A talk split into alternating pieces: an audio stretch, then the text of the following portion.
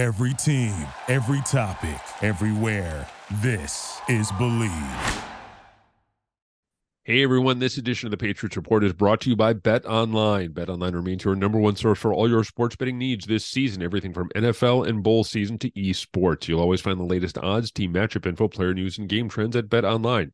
Bet Online features live betting, free contests, and live scores for almost any sport or game imaginable. We're the fastest and easiest way to bet all your favorite leagues and events. Head to betonline.ag to join and receive your 50% welcome bonus on your first deposit. Make sure to use promo code BLEAV, that's B L E A V, to receive your rewards. Bet online, where the game starts. This week, it's the What the Hell Happened to the Miami Dolphins edition of the Patriots Report with Sam Marcoux of the Perfectville Podcast. Sam, I'll say this reading your Twitter feed, you would think the Dolphins were out of it in the throes of a miserable season and abject failure. What what gives, man? Well, that's what it feels like right now, uh, Chris. I mean, it's it's a really weird feeling to have a winning record, having beat the Buffalo Bills earlier this season, having beat the New England Patriots earlier this season, in control of our own destiny. If the season stopped right now, as we were recording, the Dolphins would be in the playoffs. Yet, for some reason, at the pit of our stomach, and maybe it's just muscle memory, uh, when it comes to the Miami Dolphins late in a season because we have been here before as a Miami Dolphins fan base. It feels like we are losing and that we, have no shot at anything. And I think that has to do a lot with the fact that the team at some points during the season, Chris played very well, looked like a Super Bowl contender. Tua was, you know, in talks for MVP, all that fun stuff. And now we look anything but. So I think that's why I sound depressed on Twitter. I think that's why Miami Dolphins fans everywhere feel depressed. Even though we're eight and seven and control of our own destiny, it feels feels like a long shot. All right, walk me through this here. Four straight losses. And, you know, a lot of it, I think, at least from the outside, you can blame it on look, it, it, it was a bad schedule. You know, you're going out west, you're playing two playoff teams on the road. That's a challenge. You come back east, you're playing Buffalo in the middle of a blizzard walk me through this here though. Why have the dolphins appeared to kind of hit the skids here after a really strong start? Well yeah so i mean if you look at this team as a whole it's a very streaky team. They start the season 3 and 0 Tua gets injured they lose the next 3 they're now at 500 they win the next 5 on a very easy part of their schedule. The games that they were supposed to win Chris they won. So kudos to them for that. And then they lose the 4 in the, uh, currently where we're at. Now I think the frustration for Miami Dolphins fans to kind of go back and, and, link this to the first question here, Chris, is that the way they've lost these games over the last four have been wildly different. Mm-hmm. And, you know, you can almost be like, if it was just linebackers giving up passes or, or long runs in four games straight, and that's how you lost, you you kind of almost feel better about that. Like, okay, at least we know what the problem is. You know, we have to diagnose this and fix this. They lose that Niner game um, mainly because Tua Tagovailoa physically couldn't execute a really good game plan. If you go back and watch the tape outside of that first drive, which was one pass to Trent Sherfield for a touchdown, he left so many points on the board against a very good 49ers defense. He overthrew receivers.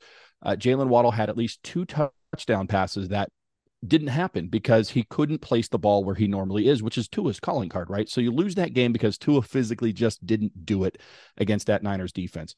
You lose the Chargers game mainly because of a bad game plan. Like the Niners, it was a really good game plan. You watch that Chargers game, it's like, I don't even know what they're trying to do out there. Mm-hmm. Defensively, it's third and goal from the 14, and you put everybody in the end zone. What do the Chargers do? They get 13 yards when they need 14. What do you think they're going to do on fourth and goal from the one yard line? They're going to go for it, and you give up a touchdown when it should have been. It was just a bad game plan. And then you go up to Buffalo and you play well, especially mm-hmm. on offense. You play really well when no nobody gave us a shot. They actually matched up really well with Buffalo this year for whatever reason. And at the end of the game, you know, you're up by eight in the fourth quarter. The defense gives it up. And it's a different way to lose every single time, which is really, really frustrating as a fan or somebody who's watching this team because you just don't know what to diagnose. And then you get to the Packers game, special teams falls apart again. Tua obviously is hurt, which doesn't help anything in the second half. So you just have this team that seems to have a different deficiency every single week during this losing season, right? Or during this losing streak right now. And that right now is such a big head scratcher, which I think kind of, again, ties back into the first part of everyone just feeling bad about the team. And I know we're going to get into more stuff down the road, but I'm glad you bring up Tua. And I know that he's not playing, or at least it looks like he's no. not going to play this week. And I want to ask more about that down the road. But given the way he was unable to execute against the Niners in that instance, the one that you just brought up, and his late game struggles against the Packers, is there any sort of long term concern about him as you know the man in Miami? You know, when he when he plays and he's healthy, which is the key, I think he's shown this year that he can play with any quarterback and he can run with any team. I mean, you see what he did against Baltimore in that fourth quarter. You see what he did against Buffalo the week after that. You see what he did against bad teams or mediocre defenses. He carved them up. I mean, you look at his stats, and stats don't tell the whole story, but they t- they give you some color to the story. He's number one in QB rating in the league still uh, when it comes to his efficiency, when it comes to you know what he's doing in terms of pushing the ball down the field. I mean, everybody's narrative for the first two years is he couldn't throw the deep ball. Well, now he's leading the planet and throwing the ball deep to the point where some of us are looking at him going, "Why don't you do the check down every now and then? Why don't you look for Raheem Mostert? Why don't you look for Jeff Wilson? You don't have to throw it to Tyreek and Jaylen every single time. Give your other receivers that are closer to the line a chance to eat in terms of getting the ball and turning and running it upfield. So he's changed the narrative there. And I think the national media has changed their narrative from he can't throw the ball, he can't play quarterback to he can't stay healthy, which mm-hmm. is a better narrative. Although I do think on some level, and maybe we can get into this or maybe not, I, it seems to me that the national media and local media on some level has it out for Tua. They want him to fail for one reason or another. Mm-hmm. And the first one of he can't play quarterback, I think has been negated by Mike McDaniel in this offense. But that injury concern is very real. And that whole narrative has shifted to, well, now he can't stay healthy, therefore he can't play quarterback. It's a very weird sort of like collusion amongst the media members. I'm not talking about you, of course. But yeah, I mean, it's mm-hmm. it's there are some concerns long term to answer your question outright. And I think it has to do with the injuries. I mean, he's got two concussions that we know of. The hip is never going to be 100%. He's had bad ankles. He's never played a full season in the NFL. And you look at his build and he's and he's slight build. And if he gets hit, that's when you hold your breath as a Miami Dolphins fan or anybody watching this team. I want to talk about that narrative. It's good that you bring that up because I, I, do think that there's some of that. How much of that do you think is tied back to his inability to connect with? And look, I'm not placing blame on either individual here, but his inability to connect with Brian Flores last year in the well, year before. I, yeah, I mean, I think that I would just flip it a little bit and say it was Brian Flores' inability to connect with his quarterback. I mean, when you're the head coach, when you're the leader, mm-hmm. you have to. It's almost like being a parent. You know, yeah, if your child. Fair if your child isn't you know acting the right way on some level you have to be the one that, that extends that olive branch to the child and start over if mm-hmm. you're waiting for the child to come out and do it it's probably never going to happen and on some level that relationship between the head coach and the quarterback that head coach has to take that half a step forward and you look at what mike mcdaniel did from the day he was hired calling Tua Tagovailoa from the private plane saying, "My job is to unlock you." That never happened with Brian Flores. I mean, it was it was a stark difference between the two of them, and I do think Tua is a very streaky player. He's a very emotional guy, and you look at the way he handles with Mike McDaniel versus Brian Flores. I mean, I think it came out on the broadcast a couple weeks ago. He was actively looking at himself in the mirror during his first two seasons, saying, "Do I suck?" And I think mm-hmm. that has a lot to do with Brian Flores not doing that extra effort to actually touch with Tua Tagovailoa. So to me, I would just flip it. That's the only thing. Now, mm-hmm. there are reports that during the, the uh, season last year against the Tennessee Titans at halftime, really bad game by Tua in that one. Uh, he went after Brian Flores in terms of verbally going after him, saying that he was a bad leader and he wasn't helping the team and so on and so forth, which I think is part of the reason why Brian Flores was probably let go at the end of the season that year. Yeah. So to me, I look at that now and go, well, Tua was being a leader. He was basically being the voice of other Dolphins players in that locker room saying, "Hey, this isn't right. You're not doing this the right way." But I don't know. I know, I know I'm rambling a little bit here. I I I think Tua is a sensitive guy, but I also know that he grew up being coached by Nick Saban. So it's not like he hasn't had a disciplinarian in his yeah. life before. It's not like he hasn't had his father push him from day one. I mean, if you haven't seen it, there's a documentary about Tua Chris where he's basically anointed by his family that you will be the savior. You will be the one that brings our name up to royalty status. I mean, mm-hmm. I don't care who you are. There's no more pressure than that that's going to be put on your shoulders than your family saying you are the chosen one. So uh, to me, I, I, I do put more blame on Brian Flores, but you know maybe there's something there. I mean, the fact that he didn't respond the way you would think a quarterback and a leader should respond to that type of criticism, maybe there's something there long term. But again, I think really it's it's it's more about the injuries at this point than anything else. The other thing too, and you you know you bring up his history in Miami, and I have to wonder if in the back of his mind that whole flirtation, or at least Stephen Ross's flirtation with Tom Brady, plays into it as well. You know, you need to yeah. be able to be con- told consistently as the quarterback, "You're the man. You're the yeah. guy. You're our guy. You're our number one." And over the years, whether it's been the messages he's been getting from Brian Flores or the fact that you know there, there was the very public dalliance with with Tom Brady, I, I think that all kind of fake you know feeds into the conversation with. Well, not just Tom Brady, but Deshaun Watson. I mean, let's be yeah, honest. We yeah, were true. this close to to trading for Deshaun Watson last year, and it was very open. I mean, there's certain members of the, the South Florida media that had really good relationships with Brian Flores, and certain members of the media have really good relationships with Stephen Ross. Those stories were planted by them, in my opinion, to just kind of gauge the interest from the fans, gauge the interest from the players that they were going after. But you're right. I mean, they went after Tom Brady. They kicked the tires on Deshaun Watson. I mean, if you're the quarterback and you're Tua Tagovailoa, and you're like, these people drafted me fifth overall and they want nothing to do with me, that mm-hmm. takes a toll. I mean, I think that's why Mike McDaniel had to go above and beyond, cutting up 700 plays, showing him that you can do this. And it it showed in not only how he played on the field for the most part this season, Chris, but you can see his attitude. I mean, he would throw a touchdown and he's dancing right there in, in the middle of the field. He didn't do that last year when he did throw touchdowns occasionally. He would just kind of trot off to the sideline. Different vibe altogether. But you're right. I mean, say what you will about Mike McDaniel and Tua Tagovailoa, and I'm fans of both of them. The franchise in general, Stephen Ross uh, has been a failure of an owner. I'll just say that right now. And uh, you can make a case that the other folks in the front office should be there or not. I don't know. I'm not here to make that decision yet, but I am in the camp that Stephen Ross probably should not be owning an NFL team any longer. All right, well, let's spin this forward here. Um, we know that, or at least we're fairly certain, we sit here on Thursday afternoon that Teddy Bridgewater is going to get the start in place of of Tua, and I think people here in New England are curious how much the offensive game plan might change at all yeah. with Teddy under center as opposed to Tua. Yeah, that's a great question. I mean, I think Teddy has more zip on the ball. He's definitely got a stronger arm.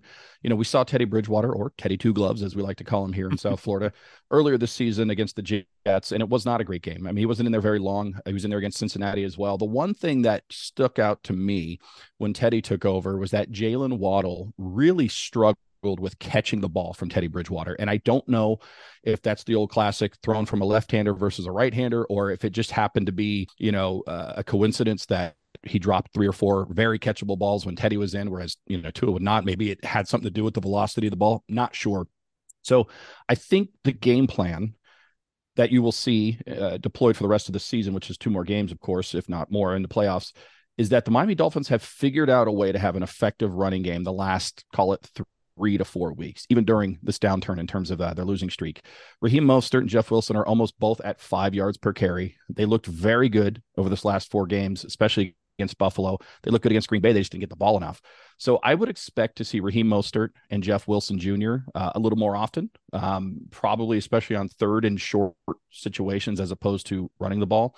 Um, and I think the idea is if they can get a running game going, let's just use the Patriots this weekend, then you'll start to see that single high safety look where they're going to bring the other safety down towards the block to help, or uh, towards the box to help box, excuse me, to help uh, protect against the run. And then then you might see Teddy go over the top. But I expect a lot of Tyreek Hill in this game. I think he is going to be the guy that's going to have to step up and be the captain and the leader of this offense. I expect Tyreek Hill to get double digit looks. I expect Jaylen Waddle to be option 1B.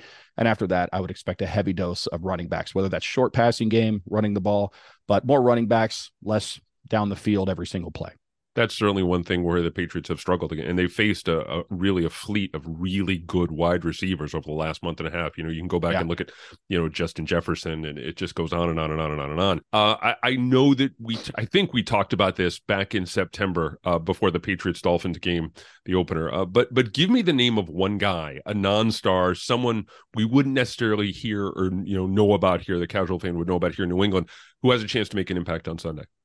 Yeah, you know, I don't know if he's a if he's a, a no name at this point, but if you haven't been watching Christian Wilkins or if you're not paying attention to Christian Wilkins on the defensive line for the Miami Dolphins, then you're watching football the wrong way. I mean, this guy is an impending free agent. He is going to get the bag. I mean, if you look at what this guy does, he is an absolute disruptor. He, uh, if if you look at how the Miami Dolphins have played against traditional running games this season, they've been fantastic. They struggle against running quarterbacks, but a traditional run game, they have been locked down. I mean, look what they did to Aaron Jones this past weekend against the Green Bay Packers. He got nothing. And a lot of that has to do with Christian Wilkins in the middle.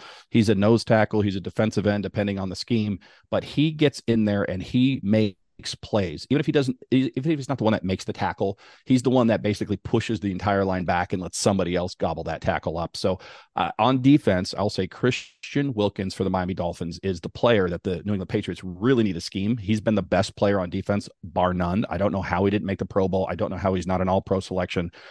The guy has been absolutely fantastic. On offense, that's a tough one because it is Tyreek Hill and it is Jaylen Waddle. Those are the two guys. Um, you know, Jeff Wilson Jr. to me has not been utilized enough by the Miami Dolphins. Um, you know, he's kind of the backup running back, if you will. That guy runs very hard. He's not the biggest guy in the world, but it's very hard to take that guy down with just one defender. So if I had to throw it anywhere, it would be Jeff Wilson. Certainly not going to be Mike Gesicki, the disappearing man. Uh, Trent Sherfield occasionally shows up and does something, but then occasionally he doesn't. So I'm going to go Jeff Wilson on offense, Jeff Wilson Jr., excuse me, Jeff Wilson Sr., and uh, Christian Wilkins on defense. All right, put your hoodie on. Play the role of Bill Belichick here. Give me a scenario where the Patriots win on Sunday. Give me three or four things the Patriots have to do to be able to defeat the Miami Dolphins. Well, you, you said that with such authority. I started looking around to see if I had a hoodie on. I'm like, oh, he's telling me what to do here. Um, I don't have one nearby. Um, you know, I think the Patriots right now have more momentum, even though they have a losing record. Uh, you know, the Patriots have had their own struggles, especially the last few weeks, but those plays to end the game are such an anomaly. I mean, it's such, you can't say like, well, they're going to blow it on the last play of the game again. I mean, the fact that it happened two weeks in a row in terms of that weird lateral, and then, of course, the fumble by Rhamondre Stevenson, who's a very good player, by the way, uh, you can't bank on that. I, I think if you're the New England Patriots, you have to figure out a way to run the ball in the non-traditional sense, whether that's you know a jet sweep by a wide receiver or some sort of trickeration, if you will, to get the the ball into somebody who can run. Because the Miami Dolphins don't do well outside of the traditional run game stop. When it comes to throwing the ball, you know Mac Jones is going to have to stand in there and and and find the right guy to throw the ball to. I, I really do think this is going to be a low scoring game just because of all you know all uh, factors that we're we're talking about here. It's going to come down to the defense. If I'm Bill Belichick, I am scheming this defense, uh, looking to get the ball to turn over, looking for Teddy Bridgewater, who hasn't been in a game since about week five. Force him to beat you. You know, see if he can go beat bracket Tyreek Hill. See if he can get the ball to Jaylen Waddle, and that's it. I think that's that's what you have to do. Is you have to get in Teddy Bridgewater's face. He's not a guy who's going to run the ball very often. He's he's somewhat statuesque back there. Scheme it up to actually you know play defense and, and knock him down. Teddy Bridgewater can fumble the ball every now and then. He doesn't have tack on those two gloves that he wears. So it, to me, it's got to be a defensive you know hold by the New England Patriots. And then on offense, you got to get the ball to somebody in space. The Miami Dolphins haven't been great in terms of open field tackling this season. So whether it is a you know a run game or something in the flat and let them turn it up and and, and make somebody miss, um, that will happen and and big gains from there one of the things that stands out to me, at least looking at the numbers, is, and we talked about this before, Miami struggles when it comes to special teams. And oh. you you just mentioned the fact that Miami struggles with tackling in space. And then yesterday, Wednesday, we get the news that Marcus Jones is out with a concussion. He seems to me the kind of guy he, he's he's ascending faster and faster. And he's becoming yeah. more and more of a playmaker each and every week in all three phases. If the Patriots have him, that would be a huge step in the right direction for him against Miami. Yeah, you know, and, and I, am hoping you guys can sign Julio Jones in the offseason. You guys don't have enough Joneses on the uh, New England Patriots. I think there's four. If you know Mac Jones, well, Mac Jones, Jones, Jack Jones, Jonathan Jones, Marcus Jones, and I know I'm missing one. well, that's four, right? Yeah, that's enough. Yeah. And you guys, you know what I like about it? I'll give the Patriots credit here, which I can't believe I just said that. But you guys haven't gone the route of putting the first initial Yes. On the on the jersey, which you can't because yes. you have two J Joneses and two M Joneses. Yeah. So you really can't do that. But uh, it's just Jones, and I like that. I don't I don't like when they have the first first initial of the name on there. It's like who cares? There's two Joneses. I mean, go get Chandler Jones and and Julio Jones, and let's just you know just be done with Joneses. it. Yeah. Well, one of, one of the other things too is you know you have a Mac Jones and a Marcus Jones, and in instances like that, you go MA.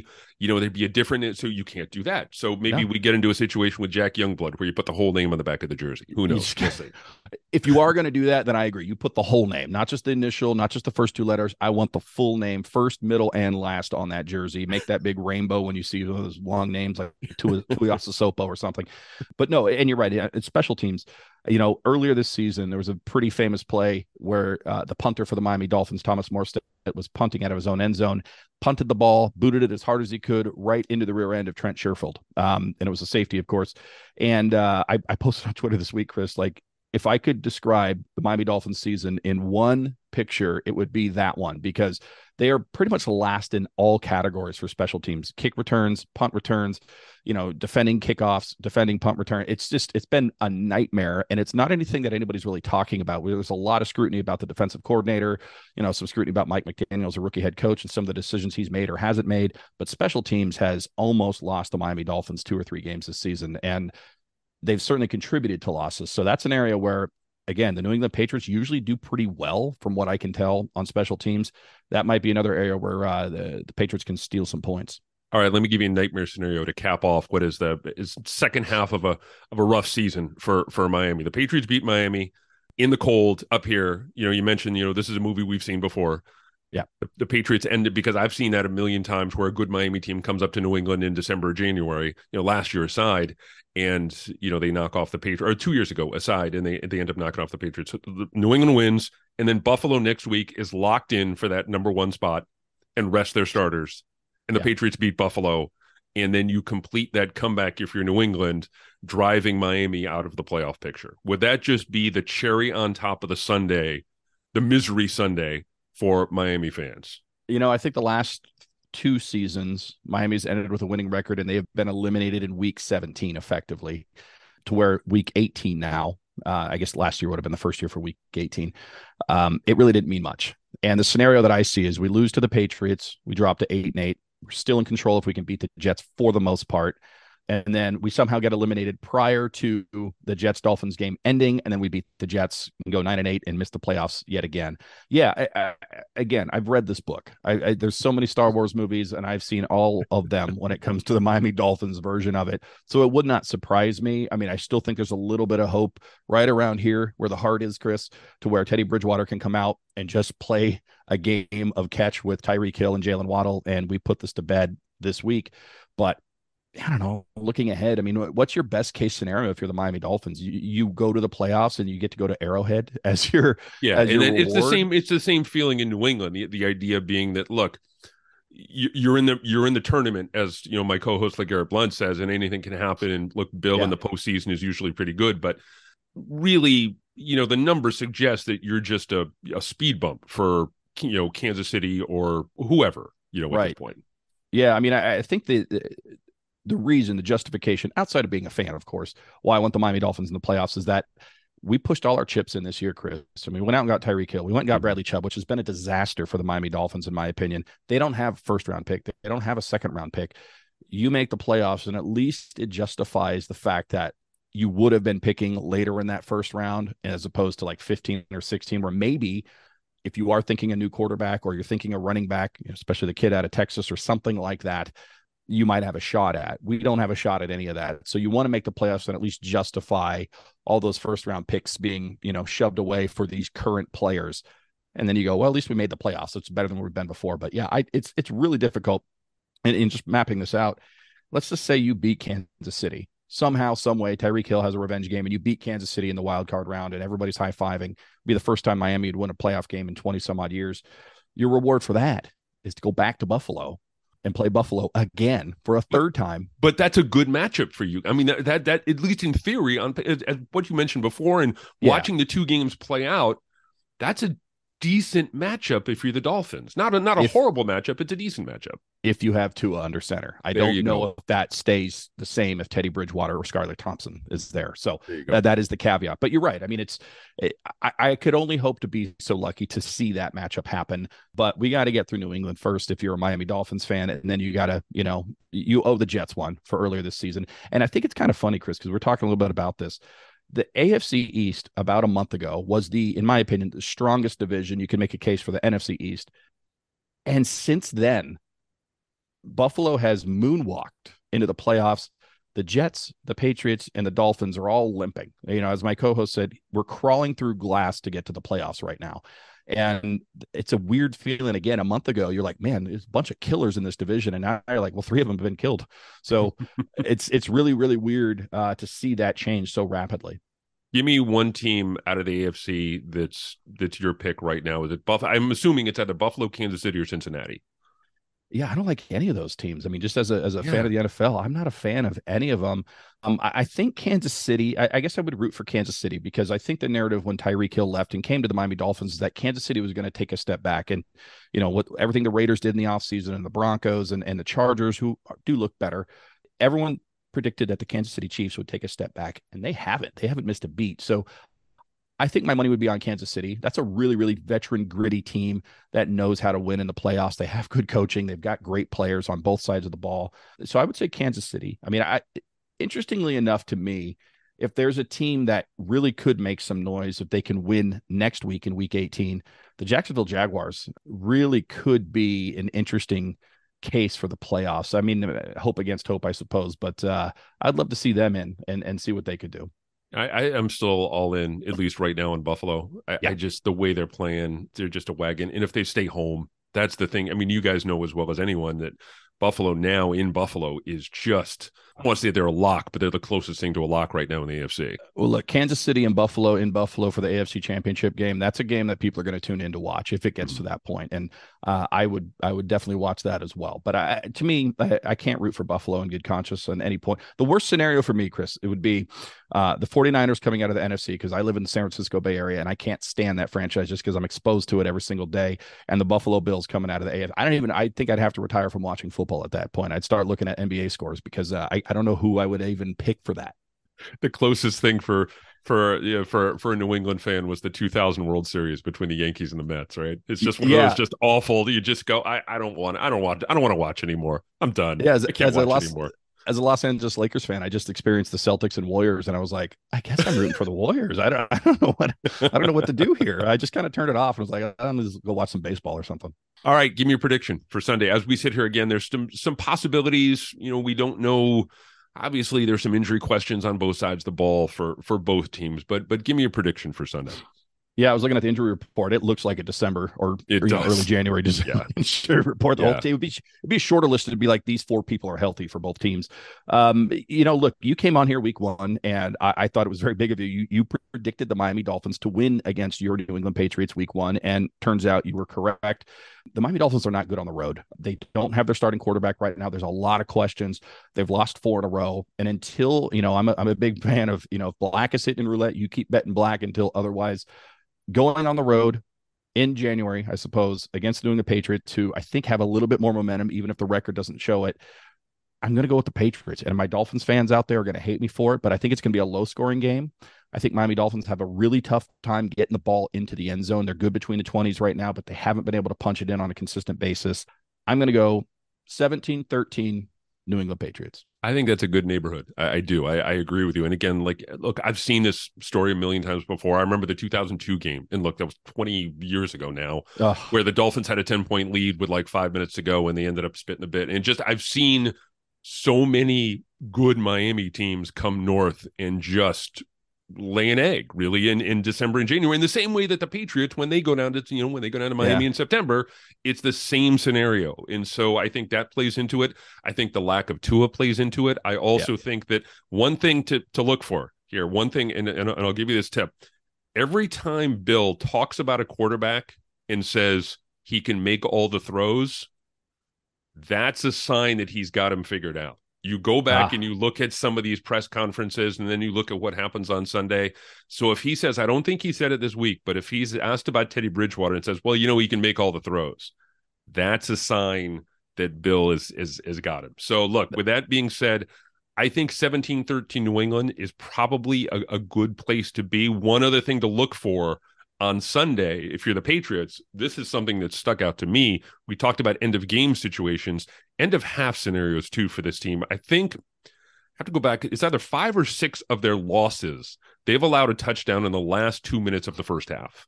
They've had defensive that- breakdowns, and that's something really, if you're a Patriots fan, to look for. It's not the only reason that they've lost those Yeah. games, but it's it's not completely coincidental. No, I- and my feeble memory might be failing me, but I think that happened in week one with Jaylen Waddle on that Exactly, play, yeah, right. yeah. I don't know if it was within the first in the last two minutes, but it was really close. It was right Yeah. there. You know, you brought up that 2002 game, and factually, you are correct. Five minutes left, we're up by ten. It was actually three minutes when that all happened. Uh, and then, of course, Mark Royals forever in my brain with a shank punt of about 25 yards Mhm. uh, after you had Ricky Williams in the backfield on your own one. And you you choose to throw it with Jay Fiedler three times in a row. Thank you very much, Dave Wannstedt, for that one. That one we went from being AFC East champs to out of the playoffs in three minutes. It was an insane turnaround. Uh, at least this time we were, we're doing it over the course of like five games. I mean, at least we're extending this pain out, and it's not just a bullet hole to the head. But um, no, I, that's interesting feedback about uh, Bill Belichick. I'm going to start paying attention more to his uh, his his press conferences and, and hearing the coach speak. That means something from Bill exactly. Belichick. Exactly. The other thing too is um my my favorite go to Belichickism is nobody works harder than this guy. Fill in the blank. If you go back over the years and you Google Bill Belichick and nobody works harder, there is probably it's a list of like thirty to forty people. So and that goes all the way back to two thousand. It would be good to have a Rosetta Stone of Bill Belichick down down the road, right? Like once he retires, maybe that's his next source of income. Yeah, he can just you know transcribe and and and translate everything that Bill Belichick really meant when he said this, it really meant that. That would be a good read. We'll talk. I'll email you the list. I I, I have a, I have a growing list here of you know Bel- Belichick red flags from the press conferences that this means this and this means this and this means this. Thank you Beautiful. so much for taking the time today, my friend.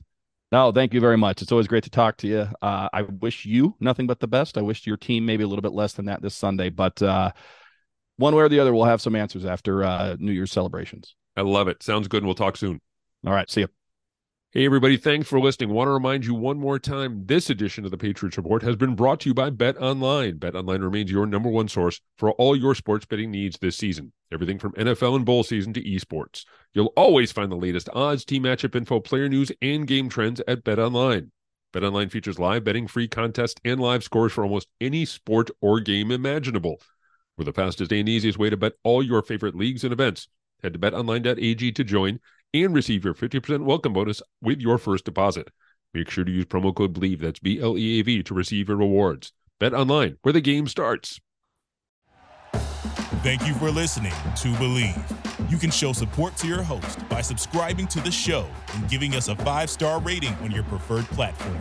Check us out at Bleav.com and search for B L E A V on YouTube. You know, when you're listening to a true crime story that has an unbelievable plot twist that makes you stop in your tracks? That's what our podcast, People Are the Worst, brings you with each episode. I'm Rachel. And I'm Rebecca. We're identical twins who love true crime cases that make you say, didn't see that coming, and we hate the people responsible for them. Listen to People Are the Worst now on Apple, Spotify, or wherever you get your podcasts.